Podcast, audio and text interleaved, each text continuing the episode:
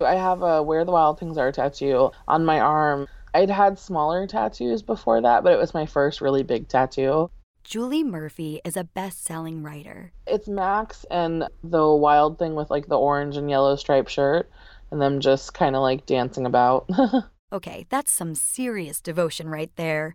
But really, what was it about this book that moved Julie enough to get a tattoo on her arm? It was a book that I remember loving and like even revisiting like as a kid as I got much too old for picture books, still carrying like the same beat up copy of Where the Wild Things Are.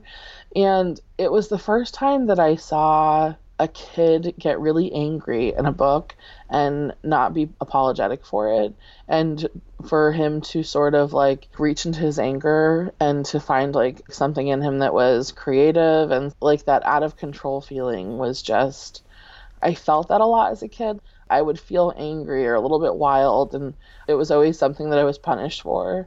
And so I think that where the wild things are just resonated so much with me because it was the first time that that anger like evolved into like this creative space with these great monsters. So I've always got a soft spot for where the wild things are. You might be familiar with Julie's work. Perhaps you've read Dear Sweet Pea or Dumplin'. It's now a movie on Netflix. I specifically remember it was like the first book I read that felt like it wasn't trying to teach me anything and it felt like it was just trying to relate to me, if that makes sense. I, as you can tell by the giant tattoo on my arm, really struck a chord with me. I'm Lindsay Jacobson, and this is Remember Reading from HarperCollins, a podcast where we talk about classic children's books. And on today's show, we're celebrating the late Maurice Sendak and his beloved picture book, Where the Wild Things Are, which he both wrote and illustrated. The book hit shelves in 1963 and won the Caldecott Medal. It was a huge success. But as we'll hear later in the show, Maurice originally had another idea for the book. It included a totally different title and different illustrations. A year before Maurice passed away, my colleagues here at HarperCollins made a short video of him talking with filmmaker Spike Jonze, who adapted Where the Wild Things Are for the big screen. Here's a clip of Maurice reflecting on the book's publication. Wild Things was my first big, big book full color and text being mine. And there was a big risk because as it was being done, people at the house already were shaking their heads like they're doing with you now. Yeah. And the book was banned and it was terrible reviews. No positive reviews? No. It became a very famous book, but it took about two years before librarians began to see that's all the kids were taken out of the library over and over and over again. Throughout the show, we'll be joined by Toni Markiet, an editorial director here at HarperCollins. She'll give us deeper insight into this classic children's book and tell us all about Maurice. He really wrote what he knew, what came out of his dream life, which I think must have been exceptionally varied, you know. I think he saw the world a different way than most of us do. And in just a little bit, we're going to hear Rebecca Sheir read from Where the Wild Things Are. She's a storyteller and the host of Circle Round, a podcast about folk tales from around the world. Besides narrating the story for us, Rebecca will share what the book means to her as a parent. I think the book points to the importance of using imagination and daydreaming to help you process things you know, we're in this day and age of screens and screens and more screens and standardized tests. And I worry about where things like imagination and daydreaming can fit into the lives of children, where we can make room for that. But first, let's find out some more about Maurice Sendak and how he became an illustrator. He was born in 1928. His parents were Jewish immigrants from Poland, and he grew up in Brooklyn, New York. Apparently, school wasn't really Maurice's thing. In high school, he concentrated on art and had a part time job at a comic book company. He graduated in 1946 and got a job in Manhattan doing window display work. After a couple of years, FAO Schwarz, a famous New York toy store, hired him to do their window displays. At night, he took art classes, honing his skills as an illustrator. The book buyer at FAO Schwarz arranged for the legendary children's book editor, Ursula Nordstrom, to stop by and see his work. She was impressed and brought him on. Soon after, she had him collaborate with writer Ruth Krauss. Together, they published A Hole is to Dig in 1952. Maurice was just 24 years old at the time. And as Toni from HarperCollins explains, Ruth and her husband Crockett Johnson took Maurice under their wing. So Maurice never got beyond high school and barely passed that. He says he credits them with educating him. He would go up every weekend to their home in Connecticut, and they would give him a reading list of the classics that he had to read and the next weekend he would have to have read them. That's how he learned. They tutored him. It was wonderful. Maurice continued to illustrate books with writers and do his own projects. And eventually, with Ursula Nordstrom as his editor, he ended up writing and illustrating Where the Wild Things Are. Where the Wild Things Are by Maurice Sendak. The night Max wore his wolf suit and made mischief of one kind and another, his mother called him Wild Thing. And Max said, I'll eat you up. So he was sent to bed without eating anything. That very night in Max's room, a forest grew, and grew, and grew, until his ceiling hung with vines, and the walls became the world all around and an ocean tumbled by with a private boat for Max, and he sailed off through night and day, and in and out of weeks, and almost over a year, to where the wild things are. And when he came to the place where the wild things are, they roared their terrible roars and gnashed their terrible teeth and rolled their terrible eyes and showed their terrible claws, till Max said, Be still! and tamed them with the magic trick of staring into all their yellow eyes without blinking once. And they were frightened, and called him the most wild thing of all, and made him king of all wild things. And now, cried Max, let the wild rumpus start. Now stop, Max said, and sent the wild things off to bed without their supper. And Max, the king of all wild things, was lonely and wanted to be where someone loved him best of all. Then, all around, from far away across the world, he smelled good things to eat. So he gave up being king of where the wild things are. But the wild things cried, Oh, please don't go. We'll eat you up. We love you so. And Max said, no. The wild things roared their terrible roars, and gnashed their terrible teeth, and rolled their terrible eyes, and showed their terrible claws. But Max stepped into his private boat and waved goodbye, and sailed back over a year, and in and out of weeks, and through a day, and into the night of his very own room, where he found his supper waiting for him and it was still hot.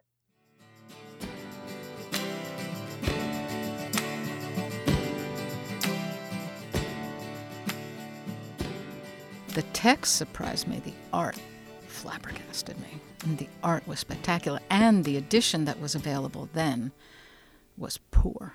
Toni remembers the first time she read the book in the early 1970s. She was prepping for her job interview at what was then Harper and Row. I've worked on three reissues of this book now where we get the art out of the museum where it's held and we re separate it. So I've seen the original art and no book at that time did it justice, not even not even close. So but still it was spectacular, it was beautiful. And then, you know, you read it and you're like, well, I, the first time I don't exactly get it. Then you go around and you put aside your brain and you read it with you know, more or less your feelings because it's all about feeling. It's all about anger and fear and reassurance that even if you get angry at your parents, they'll love you anyway. And I think it has to do with that feeling of I can be myself and mommy and daddy aren't going to hate me. and abandon me. I think that the fear of abandonment must be one of the primary fears that children have. So then you, you see it in a, a different light. It's a work of genius. So, what would you say it was about? Parents and children. Children expressing themselves even when it's not being good, so to speak. Quote, I'm saying that and I'm making the quote marks for you, which the rest of you can't see, but um, he's absolutely furious and he wants to run away. And he doesn't physically do it, but he does it in his imagination. And then he comes home and his mother loves him anyway. It's the reassurance that children need that they're not always perfect or good children. Mm-hmm. Ursula had a quote about the kinds of books she wanted to publish. And she said, I want to publish good books for bad children. And you have to think about what that means. But it's really just basically kids who are kids. When it was published, the book faced some criticism for the strong emotions expressed in it. In a 1966 New Yorker profile about Maurice Sendak, Ursula said that it was the first American picture book to recognize that children have powerful emotions, like anger and fear and the desire to be loved wholly and completely, despite their flaws. And for Toni, the book taps into the ways in which children might sometimes feel, but don't quite know how to articulate yet. I think children feel they have no power. You're more complex when you're young, in an odd way. I think you're open, you have no skin, no emotional skin. Everything is felt more deeply, mm. more thoroughly. It goes deeper. You have no barriers to shut down. You learn barriers as you get older. But when you're that young, you have no protection and you just feel everything. And I think some people never forget what that felt like. And some people forget it as soon as they possibly can because it's painful. And it seems like Maurice never forgot what it was like to be a child. In the 1966 New Yorker profile, he said, For me, that book was a personal exorcism. It went deeper into my own childhood than anything I've done before, and I must go even deeper in the ones to come. So you might be wondering is Max a representation of Maurice or kids in general? Here's what he told The New Yorker He's in control, and by getting his anger at his mother discharged against the wild things, he's able to come back to the real world at peace with himself. I think Max is my truest creation. Like all kids, he believes in a world where a child can skip from fantasy to reality in the conviction that both exist. And to keep going with this idea, let's now turn to Rebecca Sheir, who read the book for us. I once read that Maurice Sendak said that all of his books that sort of take place in the mind of a child, this book might seem like it's a dream he had all night, but I mean, look, he doesn't get dinner and then dinner's there.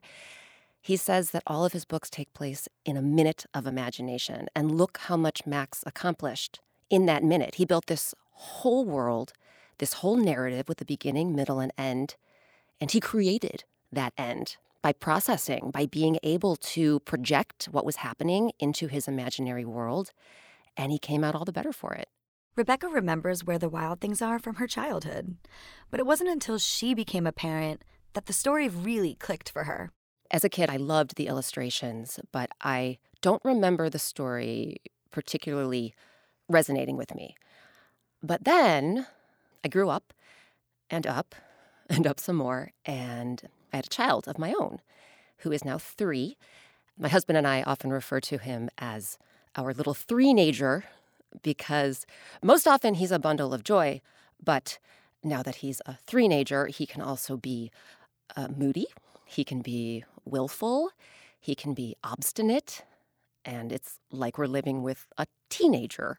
And when Rebecca thinks about where the wild things are, she can relate to how the story speaks to these ordinary moments that come with raising children. In those moments where he's in full three-nagehood and we have our own little standoffs, our very own little wild thing, I'll eat you up moments, every single time it ends with some version of how where the wild things are ends we find a way to reconnect, to understand each other again, to re express our love, to find common ground. And often that's through imagination, through playing together, we reconnect again. And in a way, supper is waiting and it's still hot.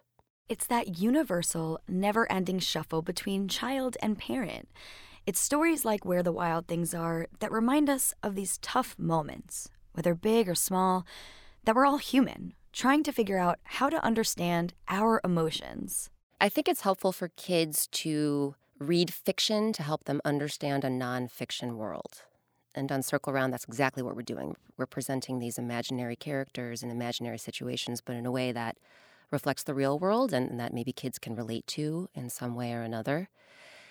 And resilience is something that comes up in so many of our stories. But in this book, Max uses his imagination to bounce back, to realize maybe he did make a mistake yelling at his mom, or maybe she made a mistake yelling at him. But through imagination, you can come back, you can bounce back and realize that we all slip, and that's okay.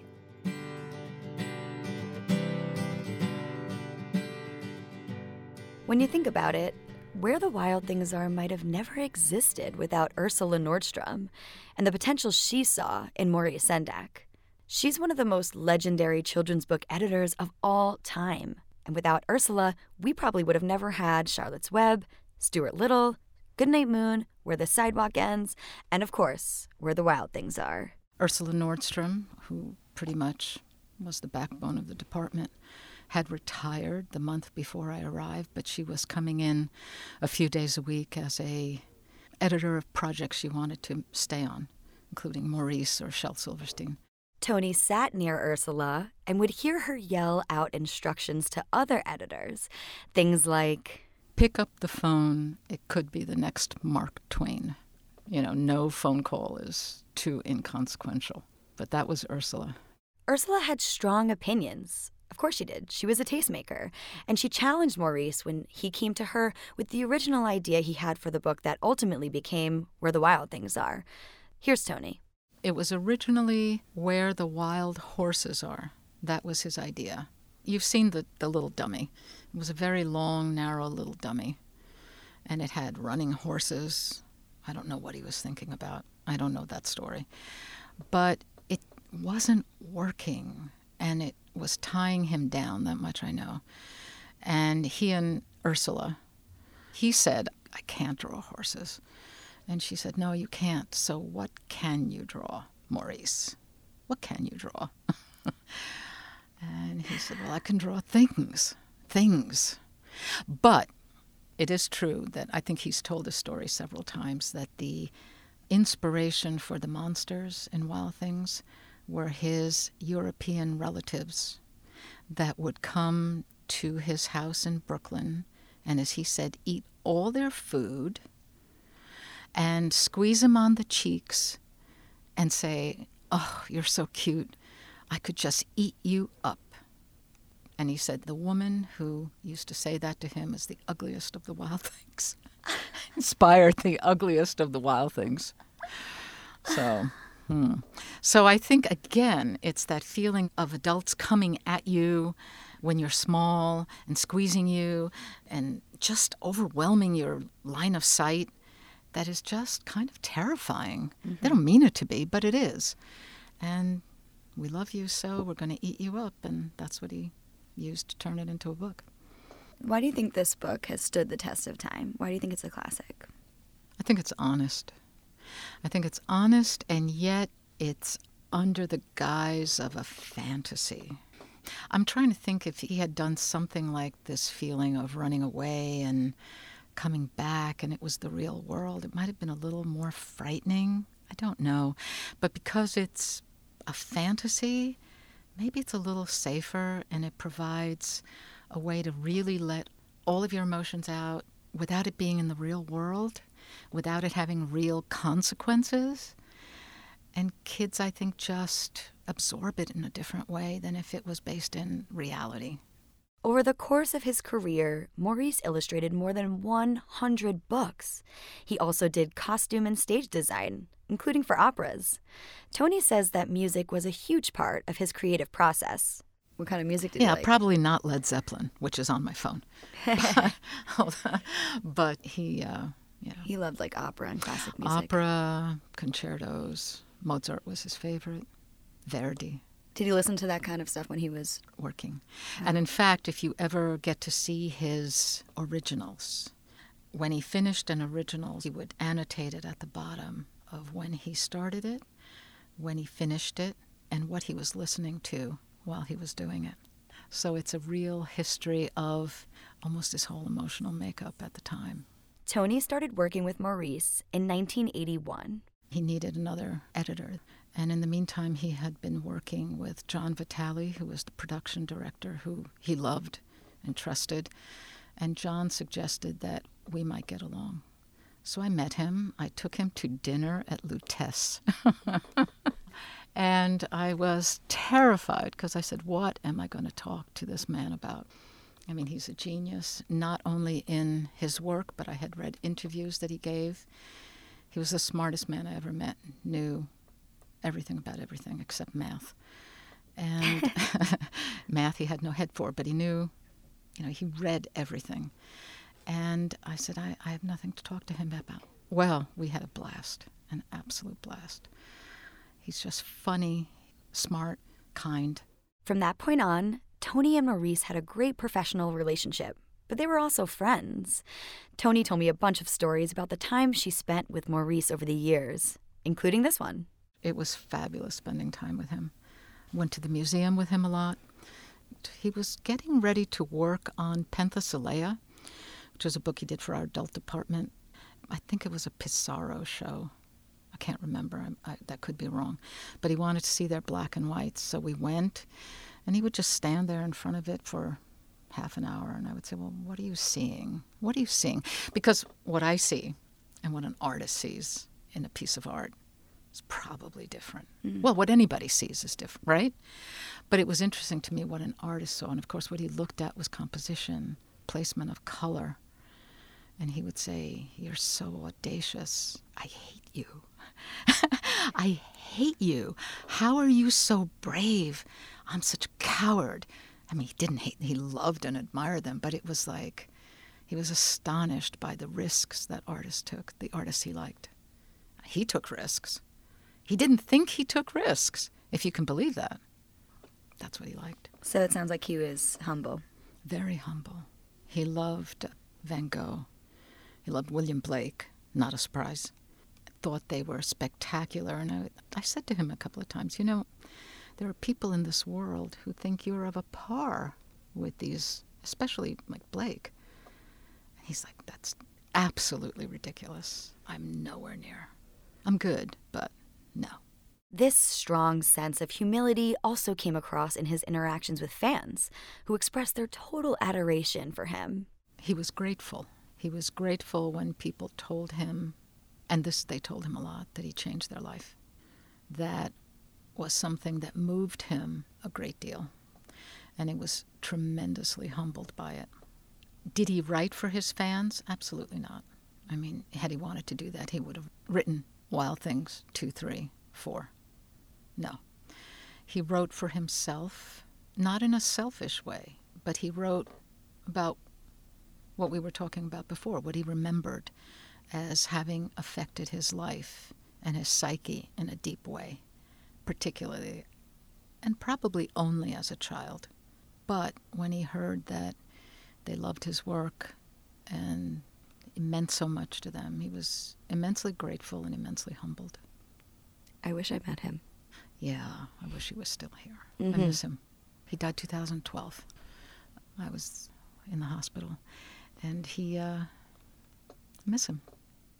But he was 84. I think he was ready. I think if you've heard the interview with Terry Gross, he kept saying to her, "I'm ready," and he meant it. I was very in tune with his life.